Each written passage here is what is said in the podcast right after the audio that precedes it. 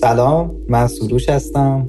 سلام من ارفانم و این اپیزود هفتم از سیناپسیس رادیو آویژن.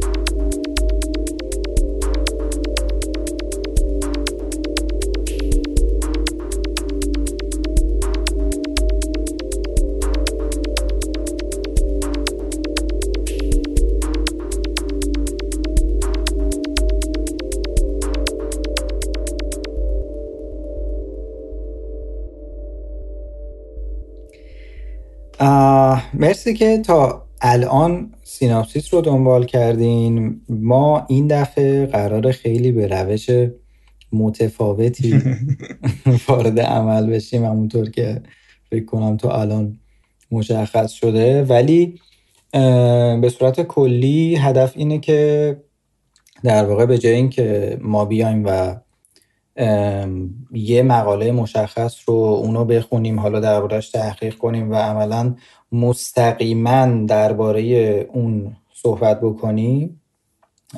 تصمیم گرفتیم که اینو یکم بازترش کنیم یکم کلیترش کنیم یکم در لحظه تر و دیالوگ محورتر و ناخداگاه ترش بکنیم که همه اینا هم احتمالا تقصیر این نفر سومه که نمیشنوین آران اون پشت مشتا. ولی قضیه هم از اینجا شروع شد که ما می‌خواستیم در واقع برای اینکه نقشه راه ادامه سیناپسیس رو در بیاریم ببینیم که روی چی کار بکنیم و اینا شروع کردیم در واقع یه سری چیز نوشتیم یه سری حالا بخش های مختلف معماری اصطلاحا که میشه دربارهشون صحبت کرد و اینا. و داشتیم خیلی راجع به این صحبت می‌کردیم که اینا چه ارتباطی به هم دارن و راجع به چی درون معماری میشه صحبت کرد. و اینکه ما کجاهاشو کاور کردیم تا الان. آره اینکه ما کجاهاشو کاور کردیم و اینا. و از غذا همزمان منم یه صحبتی داشتم با یکی از دوستان که متوجه یه موضوعی شدیم که دیدیم این تو اون جدولی که در واقع تدارکیده بودیم نمی گنجه و بالاتر قرار می‌گیره و انگار یعنی داخل معماری نیست. ولی در این حال هم یه موضوع خیلی جالبی که کاملا مرتبطه با معماری و خیلی معماری باهاش درگیره و اونم خب همین موضوع در واقع آثنتیسیتی یا حالا اصطلاحا اصالت اگه ترجمه آره. درستی رو به کار ببریم. که حالا در واقع عرفان شروع می‌کنه کم دربارش توضیح میده. ولی باز من یه خلاصه ای هم بگم که روند بر این قراره که ما حول این موضوع رفتیم جدا جدا من جدا و عرفان جدا تحقیق کردیم و دربارش خوندیم و اینها. و حالا توی این در واقع پلتفرم سیناپسیس قراره درباره این موضوع با همدیگه گفتگو کنیم و صحبت کنیم و اینا. بنابراین مشخصا نمیشه گفت که این مثلا نتیجه فلان مقاله است یا ترجمه فلان چیزه یا صحبت های فلان فرده. بلکه خب طبعا یکم بیشتر در واقع احتمالا افکار خودمون هم درش دخیله. ولی خب با این حال بالاخره منابع مشخصی هم داره که ما از اونا تحقیق کردیم و دربارشون صحبت می‌کنیم که حالا اسم اونا رو مستقیما میاریم دیگه. ایوال خب اول شروع کنیم راجع به خود کلمه اوتنتیسیتی یا همون اصالت یکم صحبت کنیم.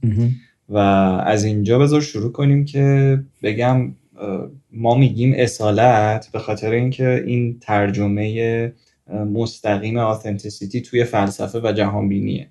و همین هم حالا آوردیم توی معماری. ممکنه که بعدها در معماری حالا تعبیر دیگه ای از authenticity باشه ولی ما فعلا با همین ادامه میدیم. خود واژه authenticity یه تاریخ طول و درازی داره و برمیگرده حالا به زمان حتی پیش از سقراط شاید. و من حالا نمی‌خوام برگردم به اون دوره که حالا مثلا موقعی که رواقیون خیلی شاید ازش استفاده می‌کرد یا حتی موقع زمان حالا همون معبد دلفی و اینا که خیلی مباحث اگزیستنشیال از اونجا شروع شده. ولی ما برمیگردیم به زمانی که یعنی بیشتر سعی می‌کنم ارجاع بدم خودمون رو به اپیزودهایی که تا الان داشتیم و صحبتهایی که تا الان کردیم. بنابراین یه توضیح کلی بدم راجع به همین اصالت یا authenticity اصالت در، یعنی authenticity در در لغتنامه یا در دیکشنری معناش درستی صحت و یه جورایی تکمیل بودنه و این معنی رو میده. اما بخوایم یکم درش دقیق تر بشیم حالا من توی این گراف گوگل هم می‌دیدم با تجربه reference هایی که از Google Books می‌گیره و استفاده کلمه رو توی آره. طول تاریخ میاد رسم می‌کنه. من دیدم که خب این کلمه همجوری تو طول تاریخ وجود داشته ولی استفادهش خیلی کم میشه تا می‌رسه به قرن اواخر قرن 19 و شروع قرن 20 که دوباره استفاده از این واژه خیلی میاد بالا. و حالا در پیش ظهور فلسفه های جدید مثل اگزیستنشیال که الان می‌خوام یه کوچولو راجع بهشون صحبت کنم. آره تو حدی منطقیه دیگه یعنی تو اون بازه احتمالا چیز خاصی هم نبوده که بخوان درباره آره دغدغه متفاوتی داشتن آره. دقیقا. ولی خب اینا همه پله پله میان جلو و دوباره برمیگردن به همین فلسفه وجودی. یه گریزی بزنم به اپیزود قبلی. ما قبلا از زیبایی شناسی کانت صحبت کردیم و گفتیم که توی این فلسفه کانت استتیک یا همون زیبایی شناسی کانت اینطوری توضیح داده میشه که شما اگر یک چیزی رو زیبا میپندارین و میگین که اون چیز زیباست به خاطر عوامل تعیین کننده خاصی نیست که اون رو زیبا می‌کنه بلکه فقط زیباست به خاطر اینکه شما اون رو تعریف می‌کنید شما اون رو زیبا می‌بینید و هیچ دلیل خاصی پشتش نیست. پس زیبایی یک عامل فردیه که یعنی طبق خانش شما صورت می‌گیره و نمیشه تعریف کرد ارکان زیبایی چیه. اینو میشه گفت یکی از شروع های همین آثنتیک بودنه. حالا من یه جای دیگرم باید مثال بزنم در مورد اگزیستنشیال چون حالا من میگم اگزیستنشیال چون اوثنتیسیتی توی قرن بیستم میاد و درون فلسفه اگزیستنشیال یا فلسفه وجودی دوباره تعریف میشه. فلسفه وجودی هم کلا درباره بودن و اینکه در تقابل با نبودن قرار می‌گیره و شدن حالا الان توضیح میدم یه خورده که متوجه بشه. بعد حالا بعدتر از یعنی دوباره یه خورده قبلتر ما یه جام درباره دکارت صحبت کردیم و فلسفه دکارت که میاد یه جوری استدلال می‌کنه که آقا من مثلا من چی هستم؟ و میگه که اوکی میپنداریم که همه پدیده های جهان که اطراف منن هیچ کدوم واقعی نیستن. خب فقط یک چیزی اینجا هست یک منی وجود داره که داره به همه چیز شک می‌کنه. خب یعنی اگر هر چیزی هم ما در وجود شک داشته باشیم بالاخره منی که دارم شک می‌کنم وجود دارم دیگه. پس وجود خودش رو اینطوری اثبات می‌کنه که من شک کننده وجود داره پس من چون شک می‌کنم و میاندیشم پس من هستم. و بعد به همین ترتیب میاد و حالا وجود چیزهای دیگر رو اثبات می‌کنم مثل وجود خدا که حالا ما وارد اونها نمیشیم.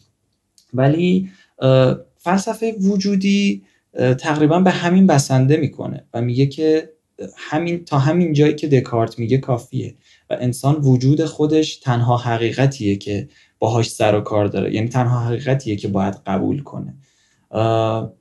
و حالا توی همین فلسفه وجود یک عنصری خیلی خیلی موثره و اون همون authenticity ه یه جایی هم باید تاکید کنم که این authenticity با originality خیلی فرق داره و حالا مثلا ما توی فارسی ممکنه بگیم اصالت با اصلیت خب ممکنه هم خانواده باشن ریشه عربی یکی داشته باشن اما تفاوت دارن.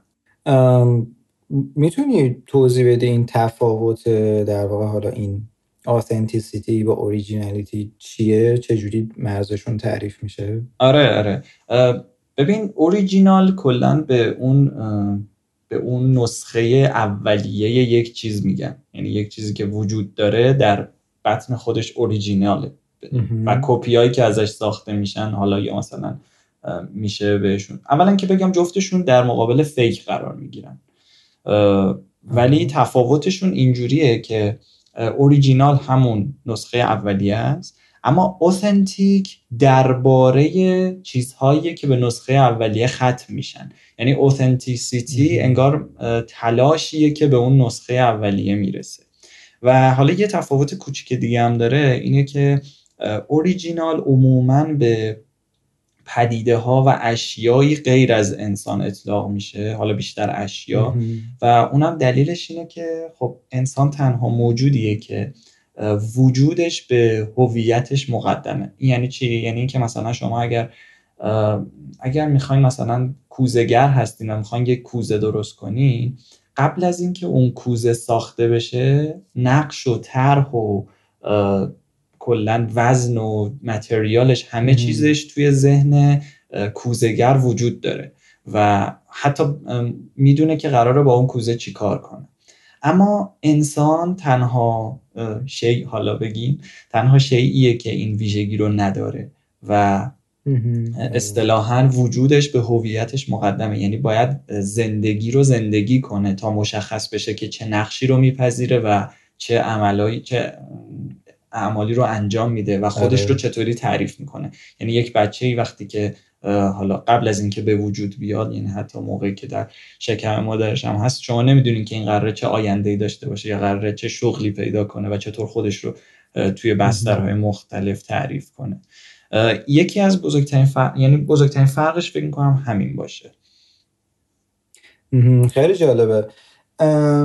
یه چیزی که برای من سوال الان اینه که یعنی نمی‌دونم یه حالا چیز شخصی ولی خطرناک نیست همچین در واقع حالا تعریفی از آتنتیسیتی یا اینها یا در واقع بذار اینجوری بگم آیا این آتنتیسیتی پراجکتیو پیش برنده است در زندگی انسان؟ یا مثلا فکر می‌کنید که بیشتر آدم رو ببره به این سمت که خب دیگه هرچی شد شد و آدم مثلا خودش باید باشه و... باشه.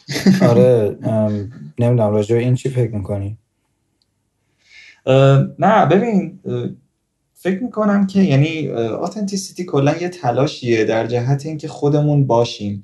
و همیشه توی فلسفه authenticity توی فلسفه existential در واقع به authenticity تاکید شده برای اینکه انسان اون جوری که می‌خواد رو زندگی کنه. ما این زیبایی شناسی کانت رو گفتیم اولش به خاطر اینکه بگم که زندگی چیزی نیست که مثلا معیاری داشته باشه برای اینکه بقیه بخوان تعیینش کنن و آتنتیسیتی یا اصالت زندگی کردن و زندگی کردن درباره بودن تا شدن.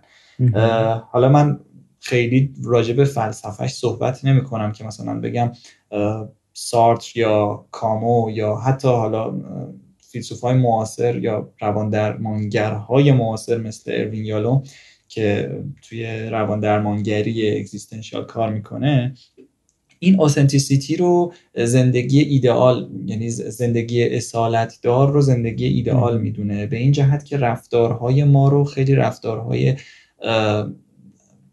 رفتارهایی می‌دونه که از خودمون برمیاد نه اینکه کسی برای ما تعریف کنه.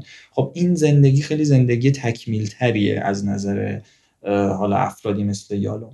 و خودش هم حالا میاد یه سری ترس وجودی رو مطرح می‌کنه و میگه که ما باید توی زندگی با این ترس ها مقابله کنیم و اون کسی اصالت بیشتری در زندگی داره که بتونه این سازوکارهای دفاعی در مقابل این ترس ها رو سرکوب کنه. و حالا پرسیدی در مورد اینکه آیا پیش برنده است یا نه؟ باید بگم که پاسخش خیلی دو سویه است. از یه جهتی خب این باعث پیشرفت میشه مثل قضیه مثلا مثل قضیه پول رو من مثال بزنم. مثلا ما در خیلی قدیم شاید ما داد و ستت داشتیم. یعنی ملت میومدن می‌گفتن که اوکی من یه چیزی دارم و تو یه چیز دیگه داریم ما می‌تونیم حالا طبق نیازمون اینا رو با هم عوض کنیم. ولی خب داد و ستت همیشه تکمیل نبود و اون چیزی که کسی ارائه می‌داد ممکنه بود نیاز نفر دیگری نباشه. بنابراین یک واحدی اومد و تعیین شد که حالا بعدها اسمش رو پول گذاشتن. یعنی یک معیاری بود که بعدها تبدیل به پول شد. و خب پول چیزی بود که با توجه به اون یعنی یک تعدادی از اون رو شما می‌دادین و در مقابل چیزی که می‌خواستین رو دریافت می‌کردین. آره.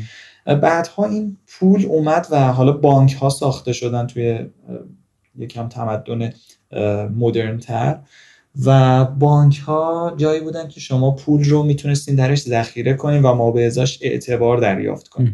و خب اعتبار چیزی بود که دولت ها و سیستم ها مستقیما بهش اشراف داشتن و می‌تونستن کنترلش کنن و حالا طبق اون از شما مالیات بگیرن یا حالا هر چیز دیگه ای ولی الان دیگه نظام اعتباری هم ما نداریم. یعنی پول تبدیل شده به رمز ارز یا اصطلاحا cryptocurrency و پول چیزیه که هیچ چیز دیگری جز خودش جز شیء پول نیست. یعنی واقعا هیچ پشتوانه ای نداره و یک ارزیه که فقط هست و شما می‌تونین باش مبادله کنین یعنی به صرف خودش ارزشمنده؟ دقیقا. یعنی هیچ چیز دیگه ای اون رو تعریف نمی‌کنه به غیر از خودش و خودشه که حالا البته یکم زوده این رو بگیم چون واقعا عوامل تاثیرگذار روش وجود دارن. ولی باز هم یه تلاش خیلی ارزشمند در جهت اصالت داشتن یک شیعی که میشه گفت اصلا از اول شاید اصالت این برای واسطه بودن ابداع شده. آره دقیقا. آره. اما از یه جهت دیگه هم خب خطرناکه به قول تو چون ممکنه که یعنی هر چیزی که اصالت داشته باشه بتونه همون جوری که خودش می‌خواد یعنی اگر هر چیزی که اصالت داشته باشه و همون جوری که خودش می‌خواد عمل کنه اون وقت دیگه می‌تونیم بگیم هیچ قانونی بر دنیا اشراف نداره. ولی خب اینطوری نیست. واقعا در اوتوپیای هر کسی دنیا اون دنیاییه که اصالت داره و انسانهای با اصالت و قدرتمند هم درسته که می‌تونن هر طوری عمل کنن. ولی خب یه سری قطعا چیزهایی هم دارن. واسه خودش یه سری مرزهایی هم دارن. اما آثنتیسیتی اینجا داره ما رو قلقلک میده. یعنی به خصوص من و تو که شروع کردیم این بحثو که ما با توجه به اینکه حالا داریم خصوصا توی دو سه سال اخیر که داریم هرچی بیشتر زندگی اون رو می‌بریم سمت ویرچوالیتی و آره. دنیاهای مجازی آثنتیسیتی توی هیته اونا توی دایره اونا چه تعریفی می‌تونه داشته باشه آیا اصلا واقعا می‌تونه تعریف بشه یا نه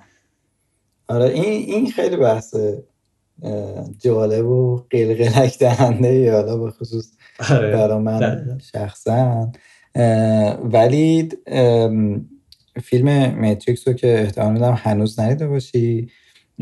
ولی حالا در واقع قبل از اکران رسمی فیلم یه فکر کنم یکی دو هفته قبلش از در واقع بازی جدید میتریکس رو نمایی کردن. یه بازی کوتاهیه که توسط آنریل انجین ساخته شده و اینا. و موضوع مورد بحث داخلش اصلا همین در واقع داستان هویت دیجیتال و حالا تا یه حدی همین authentic بودن object های دیجیتال به نظرم که این خیلی جالبه. یعنی اصلا اینجوری شروع میشه اون حالا بازی یا تریلرش در واقع که همون صحنه های اون Matrix اولی 1999 بازسازی کردن با Unreal Engine. منتها انقدر در واقع واقع گرایانه است که تو متوجه نمیشی که کدوم صحنه ها رو الان تو Unreal Engine ساختن کدوم صحنه ها رو مثلا از خود فیلم دارن استفاده می‌کنن. و اونجا خود مثلا کیانو ریوز میاد در واقع سوال مطرح می‌کنه که حالا حالا که انقدر این موتورهای بازسازی پیشرفت کردن و دارن به طرز خطرناکی واقع گرایانه میشن. واقعا هویت دیجیتالی چی میشه؟ چه اتفاقی میفته برای آره. چطور می‌تونین فرق واقعیت آره. و دیجیتال بودن رو تشخیص آره. آره خیلی جالبه. حالا یکم اگه بخوایم شیفتش کنیم موضوع رو به سمت در واقع معماری.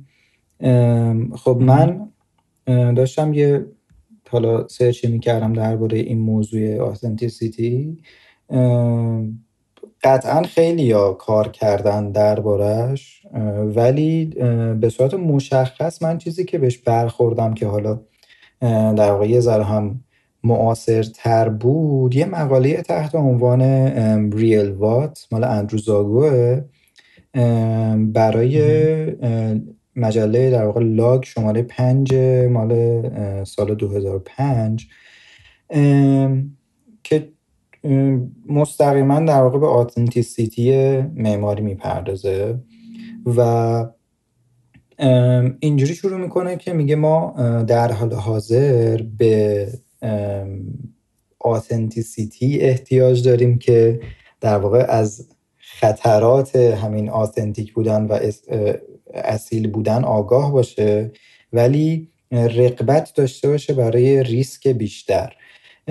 توضیح میده میگه که توی پروژه هایی که تولید شده و چیزی که ما می‌بینیم اکثرا خیلی به نظر میاد که اصالت آتنتیسیتی و تکنیک یا حالا اون شیوه و فنی که باهاش اون بنا ساخته شده و با اون متریال رفتار شده و اینها به نظر می‌رسه خیلی به هم مرتبطن و به نظر می‌رسه که در واقع آتنتیک بودن ثمره مستقیم استفاده مناسب و بجا و درست از تکتونیک یا حالا فن ساخت اون بناه که تا یه حدی هم منطقیه دیگه. یعنی مثلا ما پروژه هایی رو خیلی بهشون میگیم اصیل که در طول تاریخ میگم و نه پروژه معاصر. که مثلا یه پروژه بوده که مثلا از زمان چه می‌دونم روم باستان مثلا مونده به آکروپولیس یونان مثلا به چیزهای اینجوری خیلی کلمه آثنتیک رو لقب میدیم. ولی یعنی؟ در ادامه میگه که از اون طرف اگه این دوتا اگه در واقع اصالت ثمره مستقیم این می بود ما نباید این مشکل رو می‌دیدیم ولی در حال حاضر ما خیلی پروژه هایی داریم که تکنیک عالی دارن ولی به نظر می‌رسه که در واقع آتنتیک نیستن و اصالت ندارن دو تا پروژه مثال می‌زنه. یکی سالک اینستیتوت لویکانه و یکی هم یه در واقع کلیسای رافائل مونو. و میگه که جفت این پروژه ها از درسته که معاصرن و فرم معاصری دارن ولی از در واقع بیان فنی سنتی استفاده کردن در این پروژه ها و در هر دو توی هر دو پروژه مهمترین اثر رو هم روی مخاطب همین در واقع تکتانیکشون می‌ذاره. همین که شما می‌بینی که اینا چقدر مثلا پرفکت ساخته شدن و به نظر می‌رسه که خیلی از نظر فنی قویان اما در عین حال هر دوی اینها با در واقع حواس معاصر انگار همخونی ندارن.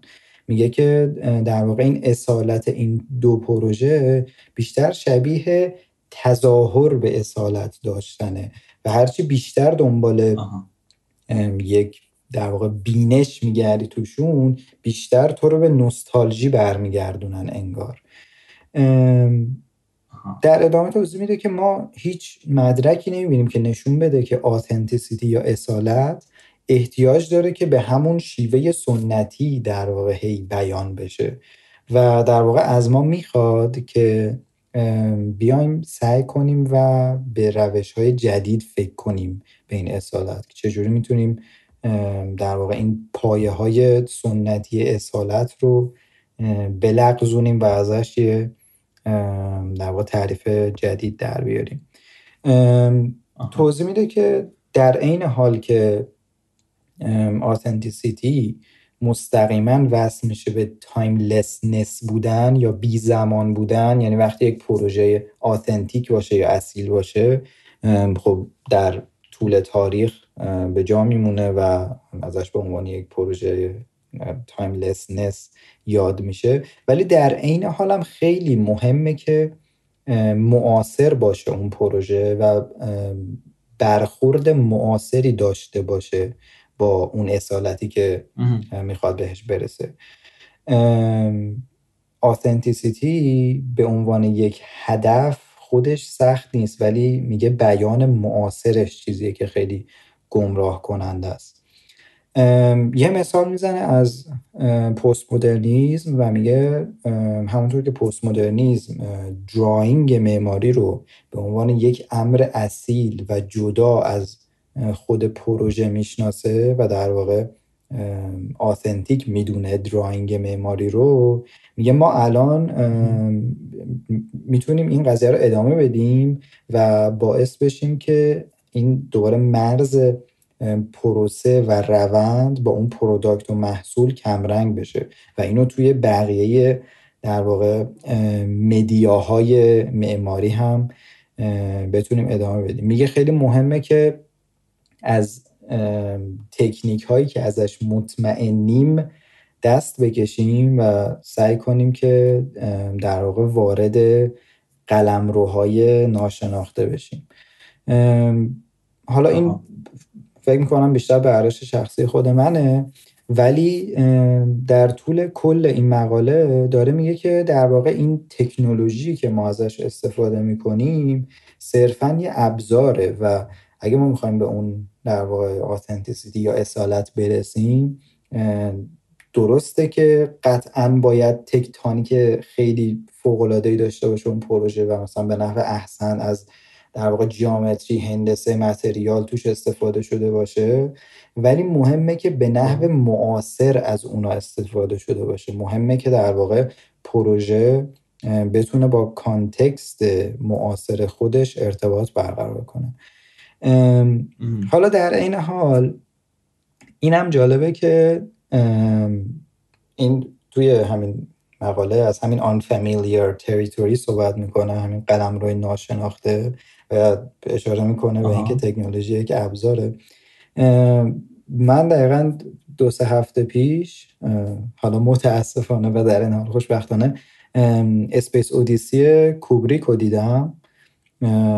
که متاسفانهش برای این بود که تا الان نیده بودم.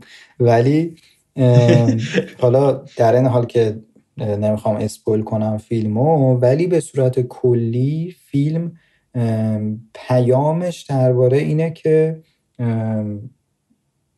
تکنولوژی صرفا ابزاره. از در واقع دوران میمون ها حالا ناندرتال ها و اینا شروع می‌کنه. شروع میشه و میره دیگه. حالا با اون جامپ کات معروفش که اون استخونه تبدیل میشه به یه اسپیس شیپ و اینا میره تا زمانی که مثلا انسان اونقدر پیشرفت کرده که دیگه داره میره به کره ماه و نمی‌دونم داره در واقع منظومه شمسی و مثلا در اختیار خودش می‌گیره. آره. ولی مستقیما داره نشون میده که این اون چیزی که باعث میشه که انسان بتونه واقعا تکامل پیدا کنه و نه اینکه در واقع ابزارش رو تکامل بده و بتونه راحت تر زندگی کنه و اینا نه. بلکه بتونه یک استیت ذهنی رو پشت سر بذاره. میگه این یه چیزی ورای تکنولوژیه و دقیقا به همون قلم روی ناشناخته اشاره می‌کنه و در واقع میگه که انسان باید نهایتا این تکنولوژی رو بذاره کنار لخت شه و بره تو همون قلم ناشناخته و ناخداگاه خودش عمل بکنه. که به نظرم چیز جالبی داشت با این مقاله همخونی جالبی داشت با این مقاله. آره. حالا یه اشاره کردی به نهاندرتالا. خود همین اروین یالوم که گفتم هم اصیل ترین آدم ها رو آدم های ناندرتال و حالا بعدا قارنشین و اینا می‌دونه یک جانشین می‌دونه و میگه که حالا کمتر یک جانشین بیشتر انسان قارنشین مد نظرشه. میگه که اونا اصالت بیشتری داشتن به خاطر اینکه زندگیشون خیلی بیشتر درباره بودن بود تا شدن و اصالت چیزی جزئی نیست. از این لحاظ, از این لحاظ که اگر مثلا گرسنه شدن به شکار می‌رفتن. اگر نیاز به سرپناهی داشتن اون رو پیدا می‌کردن. یا اگر مثلا لباسی می‌خواستن اون رو میساختن و چیزایی از این قبیل حتی ابزارالات و اینا. و هیچکس به فکر پسنداز چیزی نبود نهایتا غذایی باشه که برای فردا یا یک هفته آینده باشه. و خب این اون انسان ها رو خیلی انسان های اوتنتیک و اصالت داری می‌دونست. آره. حالا این مقاله که گفتی الان از اندروزا گفت یکی از چیزهایی که خیلی روش تاکید داره ارتباطش با بستر زمانی و مکانیشه. آره. یعنی این یعنی همون مثلا وفاداری به جایی که ازش میاد یا وفاداری به حرفی که می‌خواد بزنه. چون مثلا داره خیلی تاکیدم می‌کنه روی ابزار و تکتانیک بودنش. خب این چطوری بررسی میشه. نه من فکر نمی کنم لزوما یعنی در واقع فقط به مکان مربوط باشه.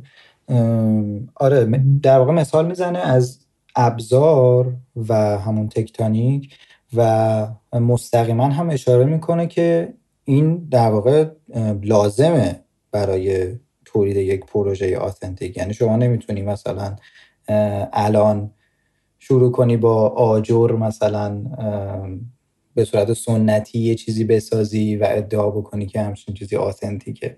میگه در واقع استفاده از تکنولوژی معاصر ابزار معاصر و چیزهایی که در این دور زمونه ما بهشون غلبه داریم غلبه کردیم استفاده از اون یک چیز لازمه و نه تنها استفاده از اون بلکه استفاده درست و به نحو احسن از اون یک چیز لازمه. ولی در این حال کافی نیست. در این حال اون پروژه و حالا همون نحوهی که از اون ابزار استفاده می‌کنه از اون تکنولوژی استفاده می‌کنه تا حالا پروژه رو شکل بده جیامتری رو شکل بده فرم رو شکل بده این احتیاج داره که به زمانه معاصر خودش هم قویا پایبند باشه. حالا میگم من فکر می‌کنم لزوما منظورش کانتکست مکانی و این چیزا نیست. و منظورش در واقع اون اصر و اون حالا اصطلاحا زایتگایستیه که در اون دوره در جریانه. یعنی مثلا من الان ممکنه که خیلی بتونم دقیق تر از اون کسی که نمی‌دونم حالا مثلا آکروپولیس رو ساخته یا دوموی مثلا میلان رو ساخته بتونم برم با ابزار CNC و غیره مثلا یه سنگی رو بتراشم و اون فرم رو در بیارم. چه بسا که خب این کار رو می‌کنن دیگه. الان برای ترمیم اون بناها مثلا خیلی دقیق با ابزار روباتیک و اینا مثلا اون قسمت های مختلفش رو در میارن و جایگزین می‌کنن. ولی خب ما قطعا نمی‌تونیم بگیم همچین چیزی آثنتیکه بلکه آره پروژه ای رو می‌تونیم بگیم آثنتیکه که داره در زمان خودش عمل می‌کنه. مثل کاری که همونا کردن دیگه. مثلا حالا من هی دارم آکروپولیس رو مثال می‌زنم چون دیگه این اومد تو مثالامون. چیز دیگه آره. نمی‌خوام دوباره پراکنده بشه. ولی اونا برنگشتن با ابزار سنگ و ابزاری که داشتن. فرمای قبل از خودشون رو تکرار کنن که اونا داشتن زمانه خودشون رو در اون پروژه ها بازنمایی می‌کردن. و من به شخصه فکر می‌کنم که خیلی حرف درستیه و خیلی هم حاض اهمیت و مهمه که این اتفاق توی پروژه‌ای که حالا حداقل ادعا می‌کنه که آثنتیکه باید بیفته. آره دقیقا. چیزی که واسه من جالبه اینه که این بحث آتنتیسیتی چرا مثلا توی از چراییش خیلی مسئله نیست بیشتر خود مسئله بودنش واسه من جالبه. اینکه چرا مثلا توی جوامع اونا انقدر بولد این مسئله و انقدر بروز آتنتیسیتی آره. در صورتی که اونا مثلا خب خیلی شاید عوامل تاثیرگذار روی معماریشون حالا نسبت به ما اقلا کمتره. حالا مایی که نه تنها معماری آثنتیکی نداریم شاید حتی مثلا زبان و فرهنگ آثنتیکی هم خیلی نداریم. ولی واسم خیلی جالبه اینکه این مسئله اونجا چرا انقدر قوی هم داره دنبال میشه. و شاید به خاطر اینه که معماری بعد از مثلا تمام تاریخی که داشته تازه داره خودش رو از تمام این بندها و چیزهایی مثل حالا program مثل client و اینها جدا می‌کنه. شاید authenticity اونجا به یه همچین لولی رسیده. ولی خب آره. شاید مثلا اینجا بیشتر درباره این باشه که آقا مثلا معماری که شما الان داریم بهش میگین کلاسیک یا رومی خب بزرگترین ضعفش تو همین آثنتیک نبودنشه. آره درسته. آره. این این چیزی که میگی هست. علاوه بر اون من فکر می‌کنم بحث در واقع تئورایز کردن هم مطرحه. یعنی در واقع ممکنه که حالا مطمئن نیستم ولی ممکنه که خیلی از پروژه هایی که اینجا تولید میشه یا حالا در واقع افرادی که کار می‌کنن روی پروژه ها و معمارها. ممکنه که مسئلهشون بوده این آثنتیسیتی و پروژه اصیل خلق کردن. ولی خب از اونجایی که ما تاریخ مدونی نداریم و تاریخ مکتوبی از در واقع نظریات و تئوری هایی که در این باره صحبت شده نداریم و در واقع به صورت خلاصه صحبتی نشده دربارهش ممکنه که ما ازش بی اطلاع باشیم. ولی در این حال از اون طرف خب چون در واقع این گفتمان وجود داره این صحبت ها اتفاق میفته بالاخره این مقالات هست و مکتوب یعنی تاریخ وجود داره و تو می‌تونی این روند رو دنبال کنی که خب چه اتفاقی افتاده می‌تونی بهش استناد کنی. آره مثلا تو فکر پالادیو نمی‌دونم چی میگذشته که مثلا این اتفاق افتاده.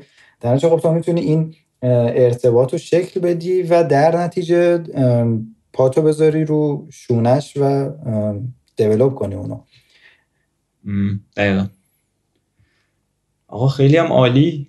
به نظر من اجازه بدیم که این آره. پایان این اپیزود باشه و خیلی موضوع باحالیه. شاید شاید.